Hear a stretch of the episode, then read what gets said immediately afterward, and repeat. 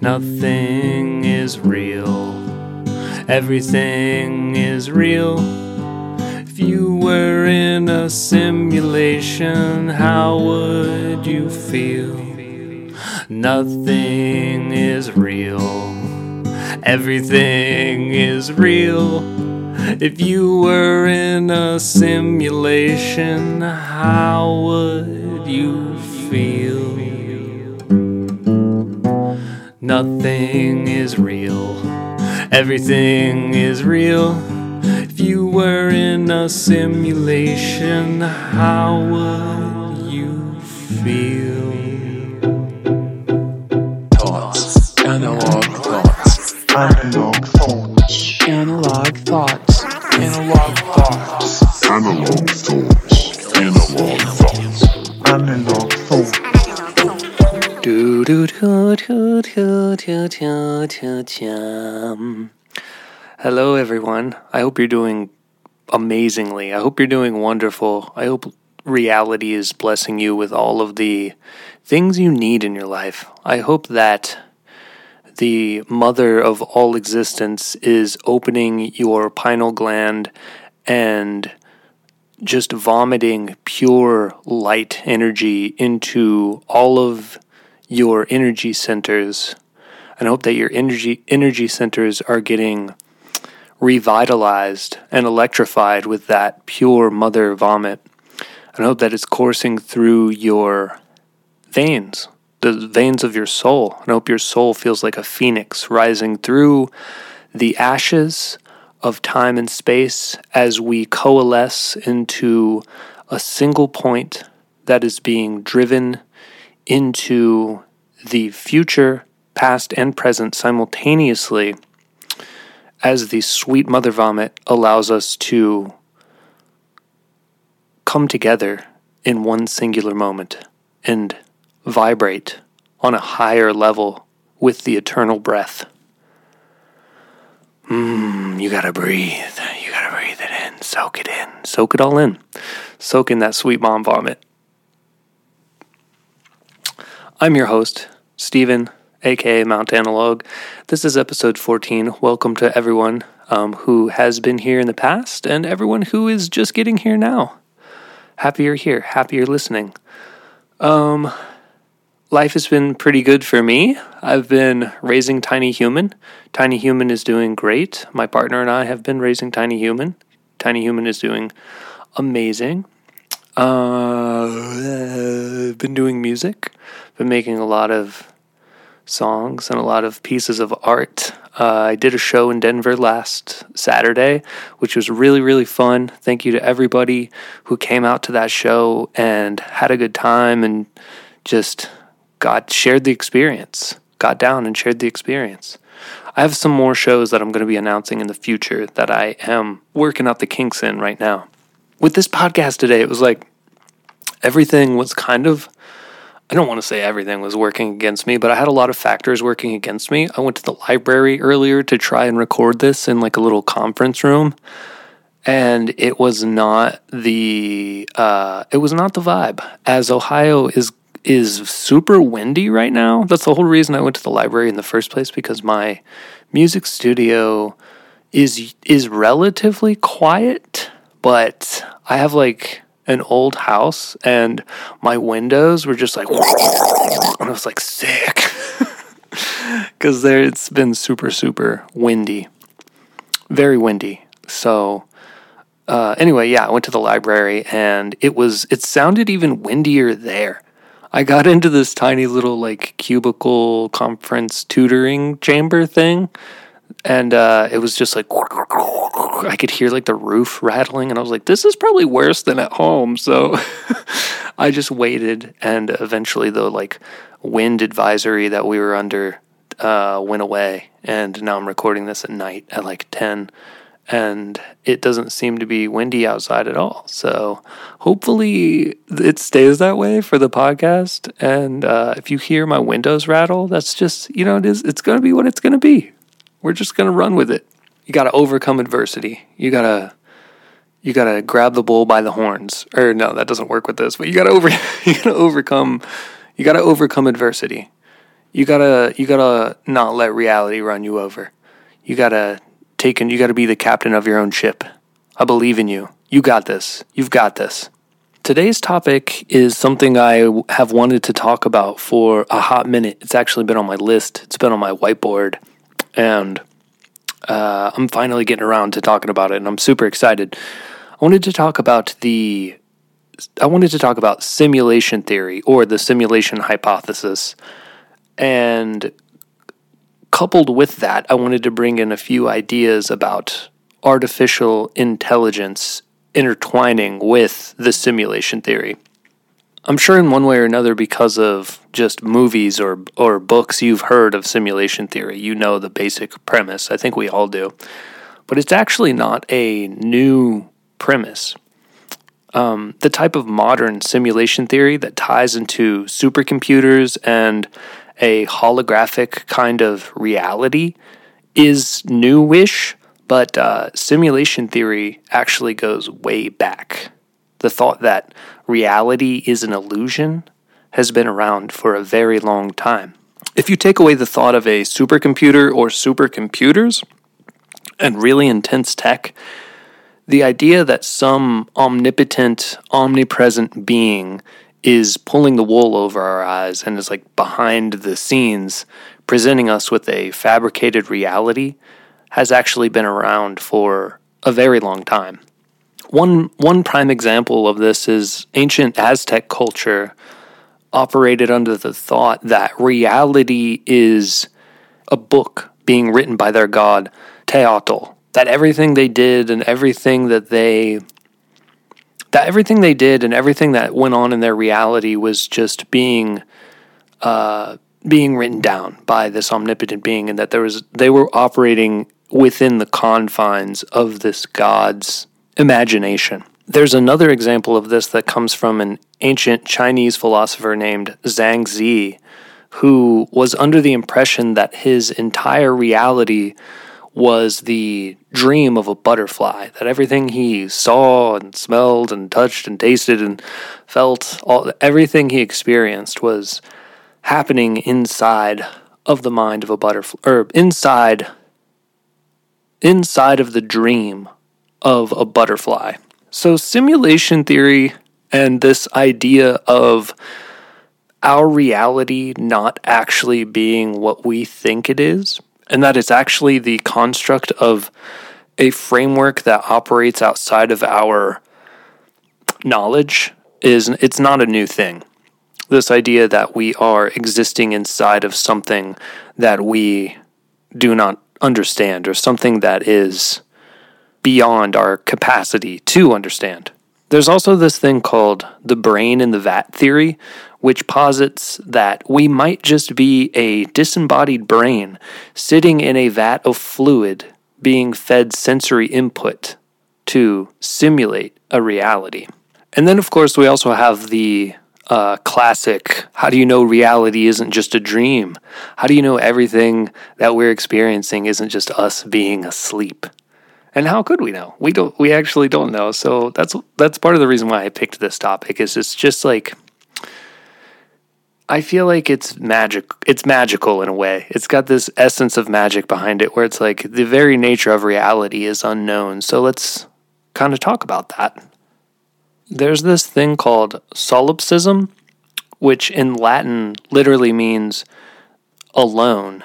And it's this philosophical idea that one's mind is sure to exist and that it's the only thing that we can be sure of that exists. The, ex- the external world and other minds cannot be known and might not exist outside of our own minds.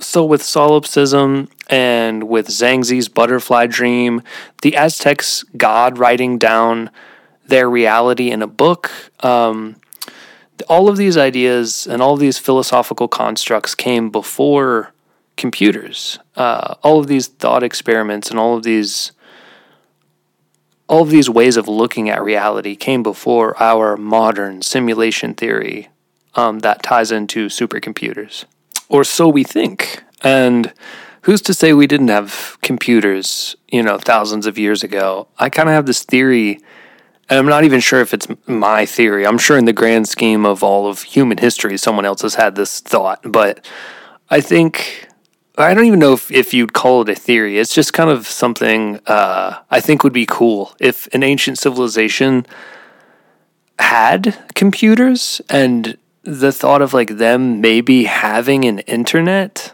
and how that internet might still exist and there could be some way someday maybe we'll figure out how to tap into that internet like this stream of knowledge that is exists in the i guess the cloud of like it's weird. It, it's like our internet now exists on these servers and it, it exists also in this cloud in this space that is almost like a that all that, that's almost like a uh, that's almost like outside of the realm outside of the physical realm. And it's kind of it kind of reminds me in a way of like radio signals how they exist in this electromagnetic field and how it they they are tangible like there is a physical like it's information being physically manifested into a different uh, wavelength of reality i guess you could say but it's just really it's really wild how inter- the internet works today how we process like packets of data and break it down to binary and then send it through fiber optic lines and that somehow gets like reconfigured on all of our devices and like a lot of it's wireless. And I think that we have a really trippy way of of transmitting information and who's to say there isn't a civilization that has existed before us that also had a way of wirelessly transmitting huge amounts of information that we just don't have the technology to tap into not because we're not um, technologically advanced enough to tap into that energy, but maybe they just had a different way of distributing it. And I, guess, for instance, it's like if you gave somebody like six thousand years in the future a floppy disk, they're gonna be like, "What? What do you want me to do with this?"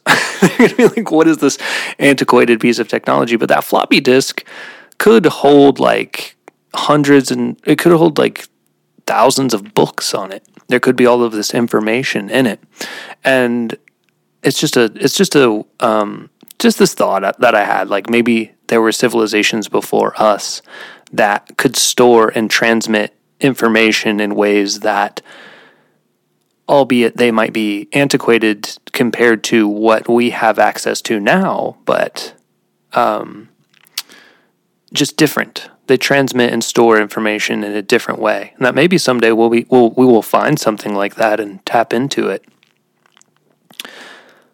Anyway, all right. So back, I kind of got off the rails with that, and like I said, I don't think that's my. I don't know if that's my theory or not, or my uh, thought or not. It probably isn't, but I think it's a cool thought.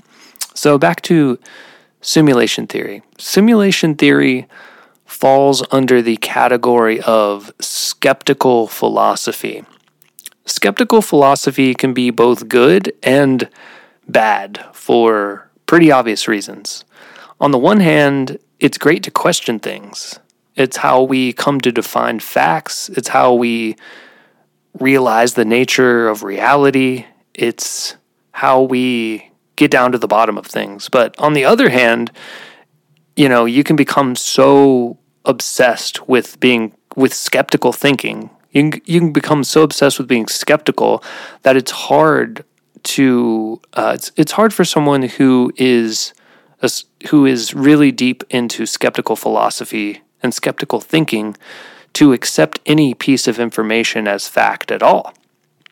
And people who are hyper skeptical can be can can eternally question everything about what's actually going on. Like, is any of this information that's being presented to me real, or is this all just a fabrication? And so there's a there's a balance here. There's a balance when we talk about simulation theory or the simulation hypothesis. I'm just going to refer to it as the simulation theory because it is technically a hypothesis, but um, for the sake of ease, I'm I'm just going to keep, I'm just going to refer to it as the simulation theory.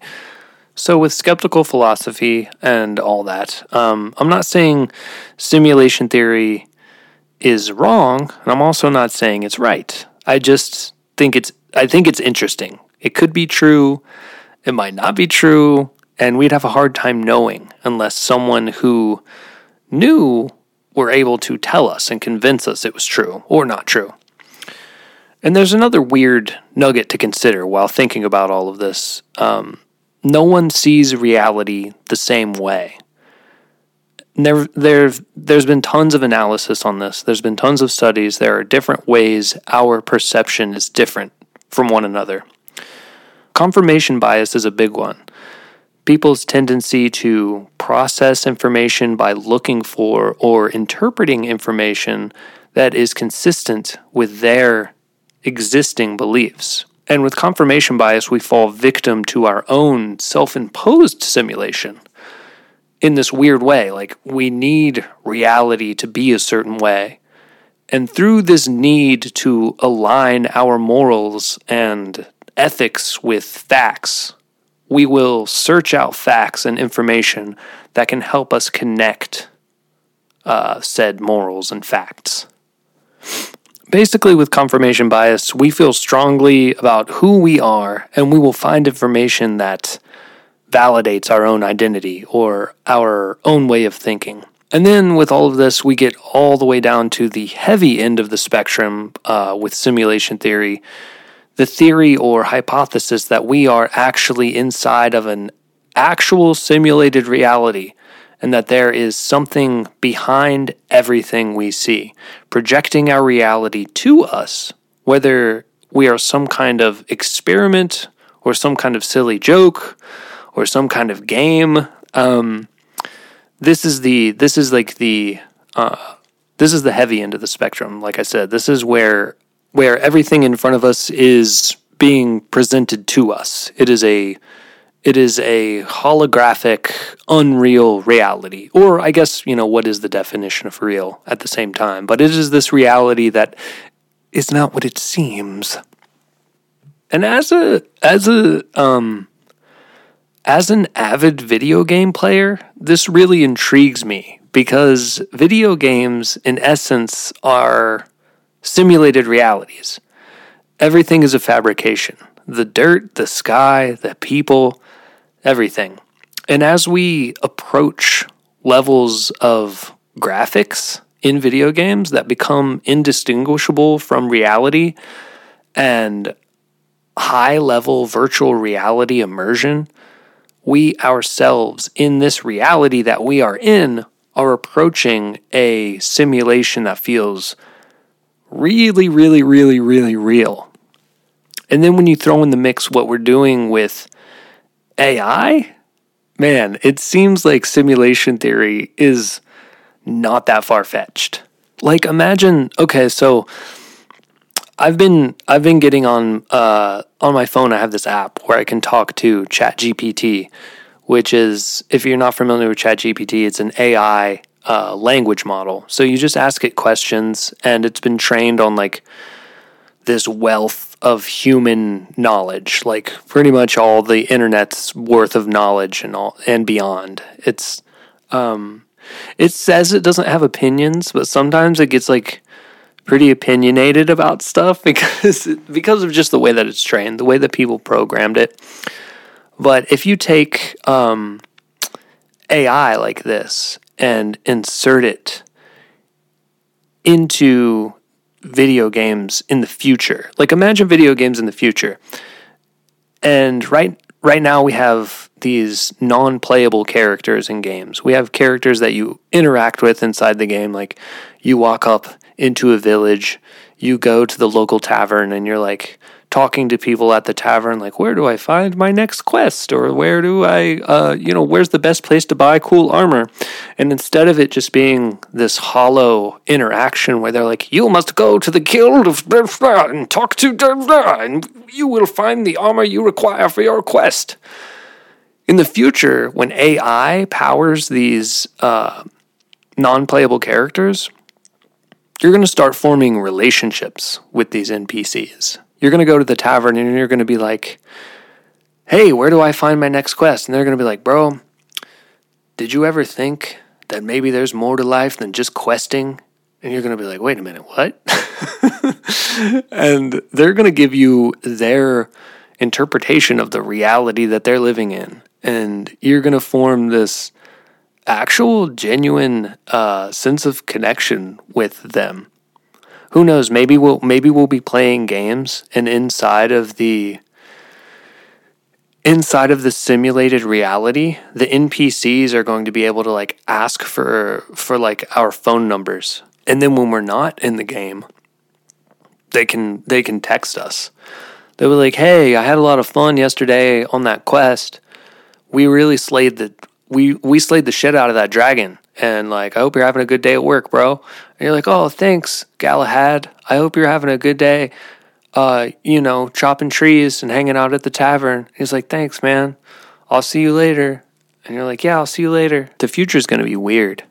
And eventually we're going to form, eventually we're going to form bonds with the AI that live inside of video games. And they're going to, they're going to ask about your hopes and your dreams and your fears.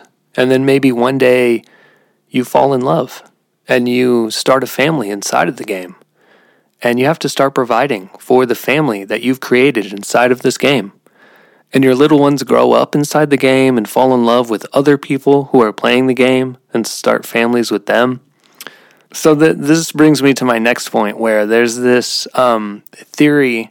I'm going to talk a little bit more about Nick Bostrom in this podcast, but it's it's this theory uh, or this hypothesis from this uh, philosopher and mathematician named Nick Bostrom, who is under the impression that someday we will be able to completely do a scan of our brains and we will be able to upload our brains and our entire consciousness into a computer.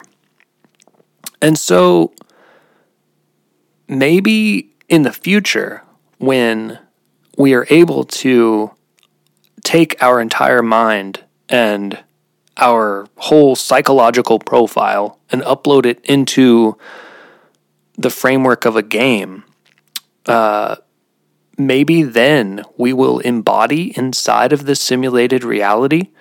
And then the kids we have inside these games will embody our traits. Like if you can, if you can completely take the human mind and decode it, or not decode it, but um, re-encode it into a simulated reality, then at that point it does just become a huge uh, framework of uh, not framework, but it becomes this huge like nugget of code. And then if you fall in love inside of the game and you're able to have children in this game and you have a child with like an AI entity inside of this video game and it merges with your psychological profile that's been uploaded and you have a child in the digital space with the AI, is that not like a new soul? Did you did you still create a new soul at that point? Like where does the soul live? At what point do we at what point does a soul manifest, I guess? And for these reasons I think I think the idea of simulation theory is really interesting.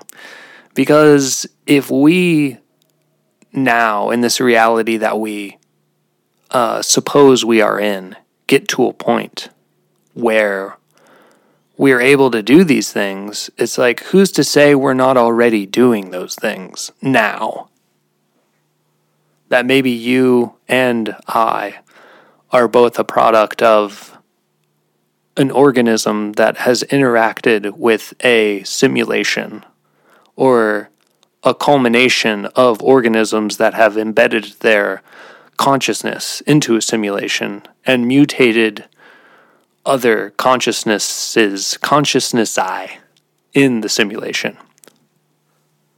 It's a really weird thing. It's kind of a it's kind of a it's kind of a strange concept to wrap your head around, but it's it's uh it's really fun.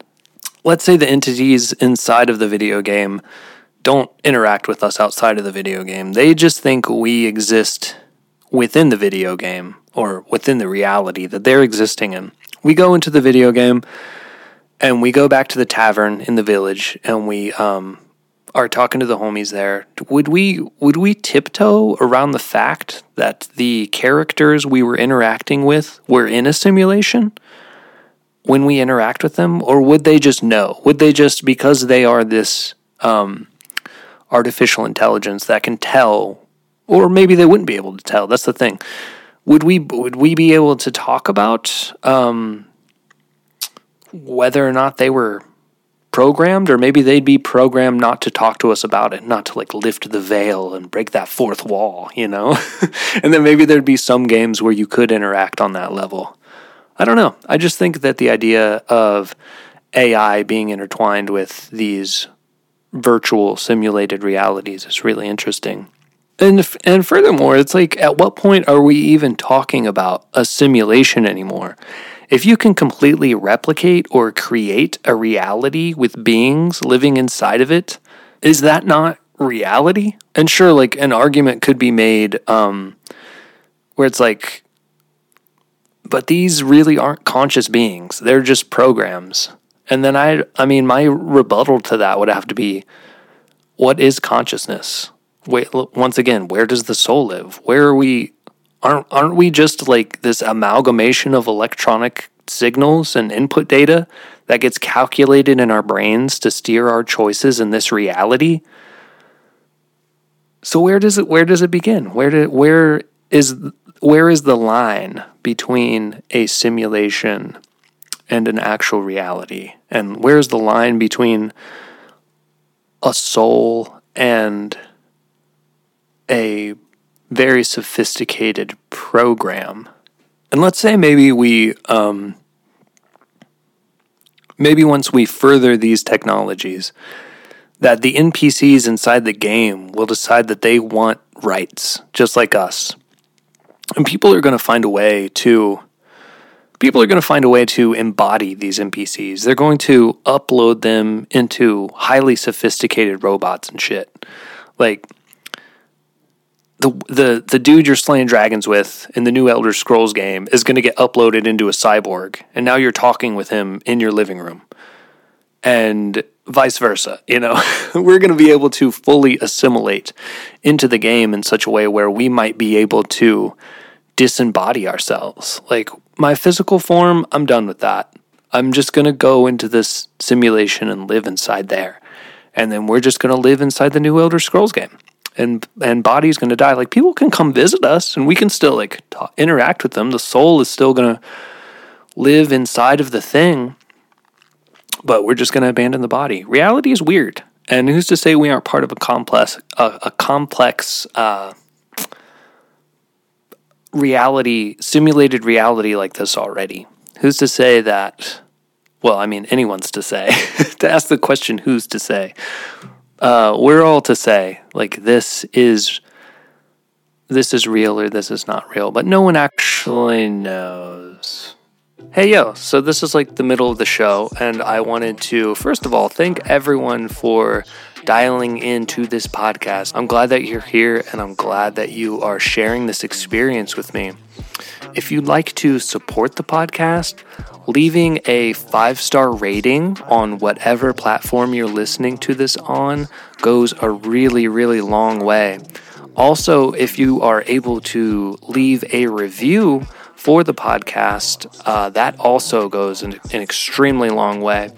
Uh, another way you can support the podcast, other than just telling your friends and family about it, is signing up on my Patreon. There is a link in the description of this episode and all the episodes, or you can just go to patreon.com and search for Mount Analogue, MT, period, A N A L O G U E. You get early access to podcasts, early access to my music, um, early access to art, and all kinds of other cool stuff. However, you support, I cannot thank you enough. Infinite, infinite, infinite thank yous. I love you.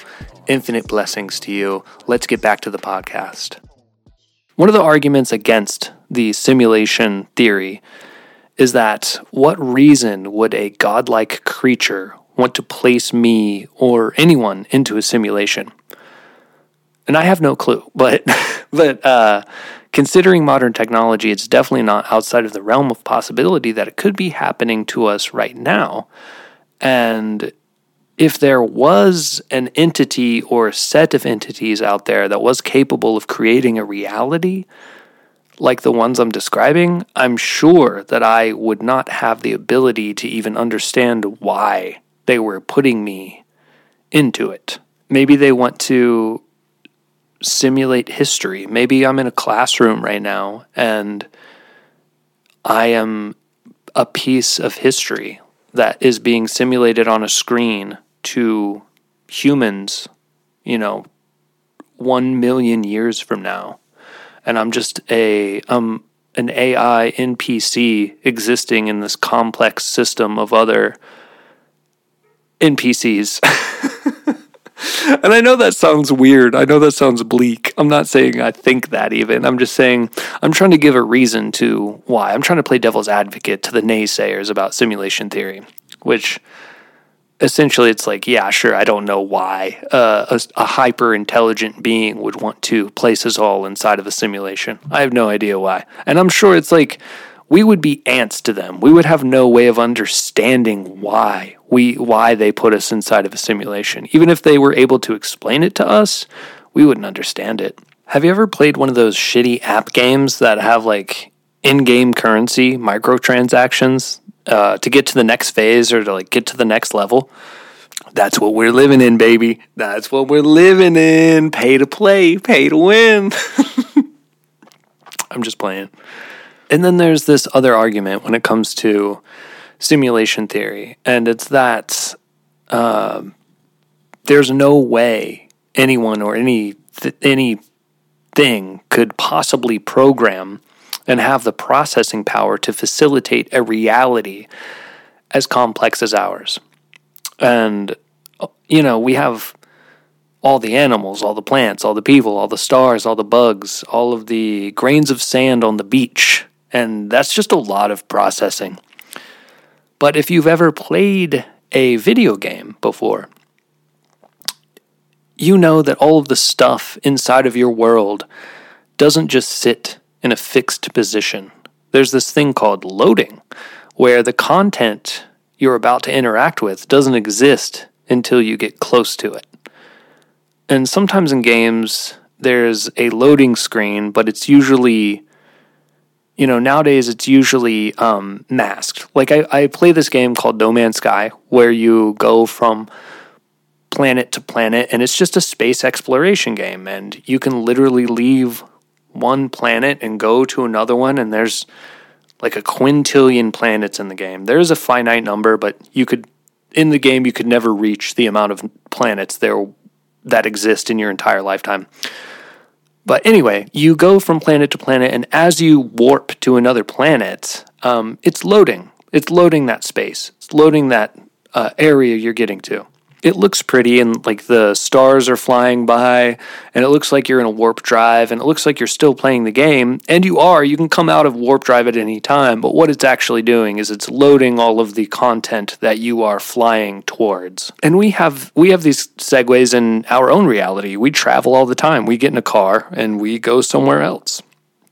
So who's to say once again who's to say uh, that the reality we're heading towards isn't loading while we are traveling in our cars. And then you can take this you can take this argument down to the micro level as well. Like when we cut open an object to examine its insides, whether it's computers, people, chairs, cars, anything. Imagine the inside is hollow until you decide to open it. So there's no need to fill something with content if we don't need it loaded. And these are ways that um, people argue for simulation theory. Is that sure? This takes a this would take an absurd amount of computing power, but we don't need all of these details that we think exist until you go to look at the details themselves. Like the room you're in, the room, your living room isn't loaded until you get close to the doorway of your you know like my living room and my kitchen are connected maybe my living room doesn't start loading until i get like one foot away from my living room or something like that you know or if i'm like refracting a mirror, the game would know like, oh, he's trying to look in here. We got to load this room. and once again, I'm not I'm not saying I necessarily believe in any of this. It's just it's just a really interesting thought experiment. I don't want you to get it twisted and think that I think, you know, everything is fake and hollow or like my soul, fake and hollow, just like my soul. Speaking of AI, this br- this brings me to a new segment I'd like to start on the podcast known as Let's Ask AI. Let's ask AI. I asked AI, Am I living inside of a simulation? And AI responded, The idea that we might be living in a simulation is a topic of philosophical and scientific debate. Some philosophers and scientists argue that it is possible that we are living inside of a simulation, while others believe that it is unlikely or even impossible. One argument in favor of the simulation hypothesis is based on the assumption that civilizations will eventually develop advanced technology that allows them to create realistic simulations of reality. If this is true, then it is possible we are living in a simulation created by a more advanced civilization. By a more advanced civilization. However, there is currently no conclusive evidence to support the simulation hypothesis. It is also worth noting that the idea that we are living in a simulation raises many philosophical questions about the nature of reality and the purpose of our existence. In the end, whether or not we are living in a simul- simulation remains an open question, and it may be impossible to determine one way or another. And then I decided to ask a second question How would we know if we were living inside of a simulation? An AI responded Determining whether or not we are living inside of a simulation would be a challenging task and there is currently no conclusive way to prove or disprove the simulation hypothesis. However, there are a few ways that some philosophers and scientists have suggested we might be able to detect that we are living in a simulation. 1. Glitches or anomalies in the simulation. If we were living in a simulation, there might be some glitches or anomalies that could reveal the true nature of our reality. For example, we might observe the physical laws or phenomena that are consistent or impossible within the framework of our current understanding of the universe. Limitations in the simulation. If we were living in a simulation, there might be certain limitations or constraints imposed by the simulation that we could potentially detect. For example, if the simulation had a finite amount of computational resources, we might observe certain limitations in the processing power or resolution of our reality. 3. Evidence for the simulators. If we were living in a simulation, it is possible that the simulators might leave behind some evidence of their existence or their intentions. For example, we might detect signals or messages from the simulators, or we might observe patterns or structures in the universe that suggest a deliberate design. However, it is important to note that these are all speculative possibility, possibilities, and there is currently no concrete evidence to support the simulation hypothesis. Ultimately, the question of whether or not we are living in a simulation may be impossible to answer definitively. Interesting. I think the uh, I think the one that gets me on that second question is the resolution, or like it said like the resolution. What it what was it specifically that it said glitches or anomalies, or we might observe certain limitations in the processing power or resolution of reality. So it's like going back to video games. Whenever I'm I'm sure you guys know. Uh, even if you're not a video game player, sometimes video games glitch or like the pixels might get all messed up and like things like that. And just thinking about that in reality is kind of creepy. Thinking about like looking over and seeing an object that just gets like weird and pixelated and might like glitch and twitch out and move into the wall or like talking to someone who just like glitches out and starts saying this repeating the same thing over and over again and like their body starts to take weird shapes and and tweak out. It's just, it's weird. It's creepy. It's creepy to think about that. So, with talking about simulation theory, I've got to talk about Nick Bostrom. And Nick Bostrom is the granddaddy of this hypothesis theory. He was one of the first, if not the first, to suggest this theory, argument, hypothesis, whatever you want to call it. And Nick Bostrom is a Swedish philosopher who has created a ton of theories and hypotheses that deal with reality, simulation, brain replication. He's the guy we were talking about earlier who had the theory about scanning your brain and uploading it into a robot or into a computer. Uh, super intelligences, human slash cyborg enhancements, and a bunch of other cool, trippy theories. And he's got all kinds of degrees in mathematics, philosophies, neuroscience, artificial intelligence, and a plethora of other things. He's a smarty, smarty McSmart pants. Lots of brains. He is under the impression that AI is inevitable and that we are currently waking it up, but we need to be very, very careful and we need to keep it in check.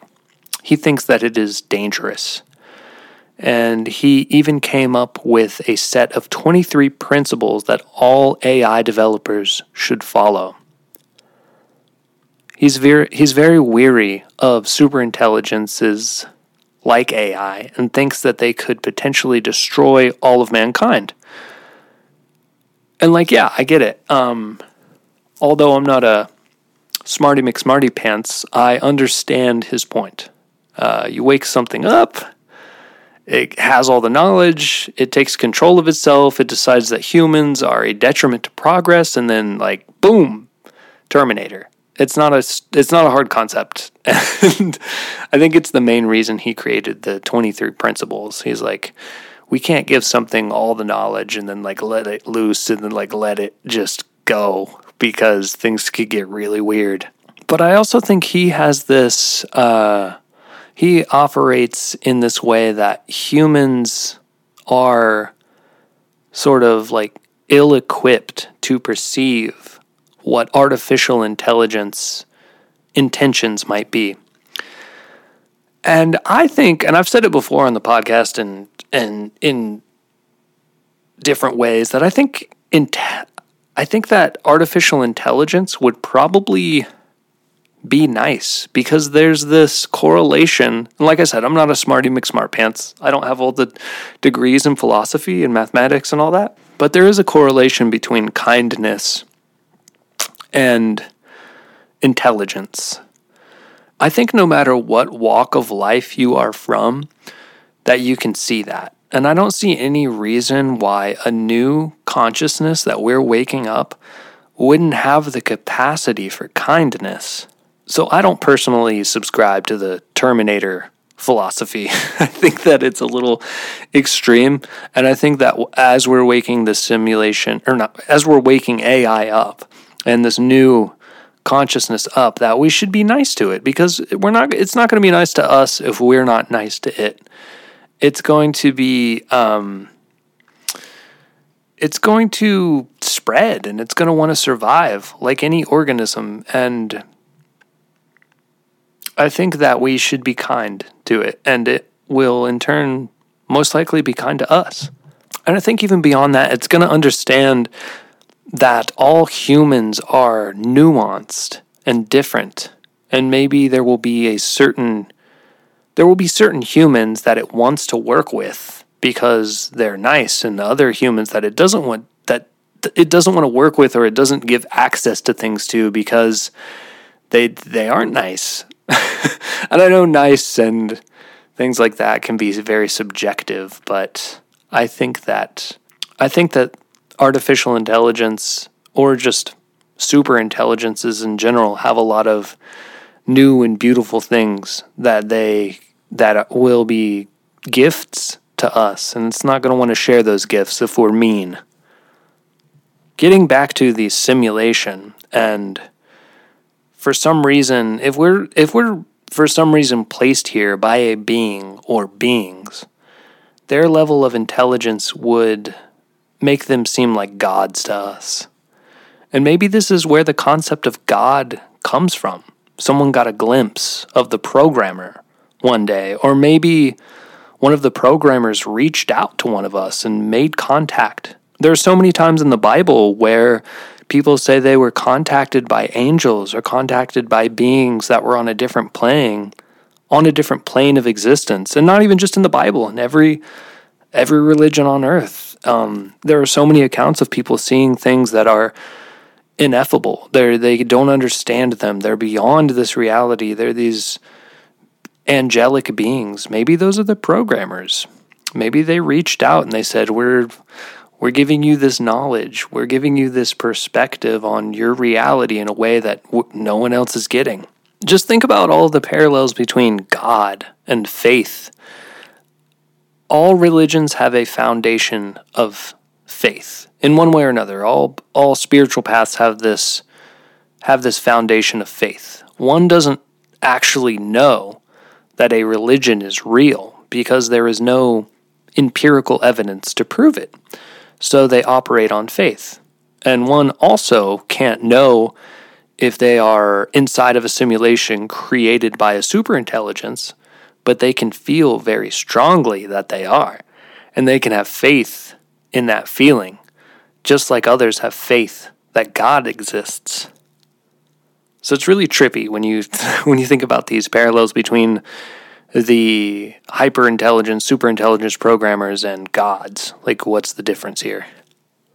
And when you when you start to um, draw these parallels, it starts to make things make a little more sense. Like, like why do bad things happen to good people? Um, and it makes more sense when you look at it this way. If you frame it inside of a simulation, maybe there's a bit of corrupt coding or maybe even there's a virus, some kind of like computer virus that took over some of the nuggets of data, and the programmers had to go in and be like, oh, that wasn't supposed to happen, sorry. And it just makes reality make a little more sense when you can put it into this tangible way. Or I guess maybe it's just sometimes it can be easier to um, cope with with bad things happening to good people when you can look at it as something outside of the programmer's control. Because when you look at a reality that has a um, that has a god entity that has everything like set forward in the in in the way they want it to be planned it kind of makes them just like a dick to be like why would you do that? Why would you give that person cancer. Like, why would you make that freaking, you know, whatever, like, whatever terrible thing? Like, why would you make that terrible thing happen? And when you frame it in this way, like maybe the program glitched out, it makes things a little more palatable. It makes reality a little more palatable. like I said, I'm not saying I believe in simulation theory. It's just, it's fun to think about. And I also like the idea of like, hey, there is a programmer here. There is someone like still working on this code. It's not perfect and it will never be perfect. And perfect is subjective as well. So it gives it this human element, even if there is this godlike intelligence. It does give it this human element behind it all where maybe we are made in in the programmer's image. The programmer made us in their image. Thank you, pro. Thank you, omnipotent programmer. Blessed to the programmer. My next point kind of comes back to the episode I did about future energy. And if there are beings advanced enough to create hyper realistic simulations and figure out the computing power needs uh, to make that happen, we'd have to assume that they won't ki- that they haven't killed each other. And that seems to be part of the foundation of any theory or hypothesis regarding humanity's future. Like, yeah, it could happen if we don't kill each other. And it goes back to AI may con- and th- and this goes back to AI may consider us so much of a threat to progress that it either kills us all or maybe decides to place us inside of a simulated reality where we can't do any real harm And another interesting th- fact to go even deeper down the rabbit hole is the thought on top of all of this is that is the thought of the multiverse.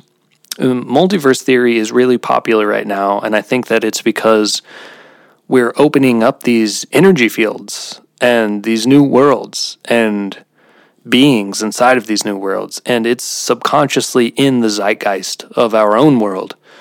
And we know it's happening even if we aren't directly seeing or addressing it. We're creating other nodes within our reality. Um, we're creating these other dimensions.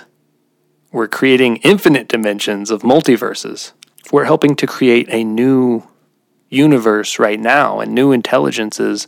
And how long before these simulations we're creating and the beings that are living inside of them start creating their own simulations for their own beings? And how deep does it go? How far down does it go? It's like looking at one of those pictures of someone wearing a t shirt, of them wearing that t shirt, of them wearing that t shirt, of them wearing that t shirt, or like, or like an infinity mirror within an infinity mirror.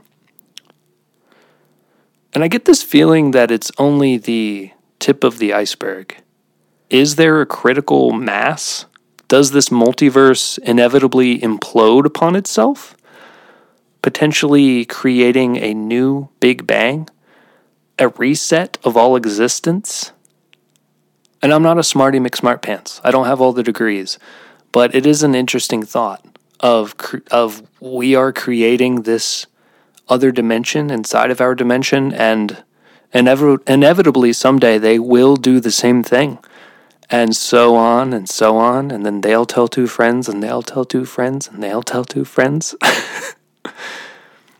There's this theory in, in theoretical physics where the Big Bang has been happening infinitely forever, and that reality has, in one way or another, been resetting itself over and over and over there's one thought with this where we reach a state of entropy, where all of the energy in the universe expands so far out that it hits a sort of bubble and then explodes past this imaginary wall. But then there is this other thought that parallels more with what we're talking about now that all of the systems and all of the constructs in the universe become so dense and so complex that they implode upon themselves, creating a new reality.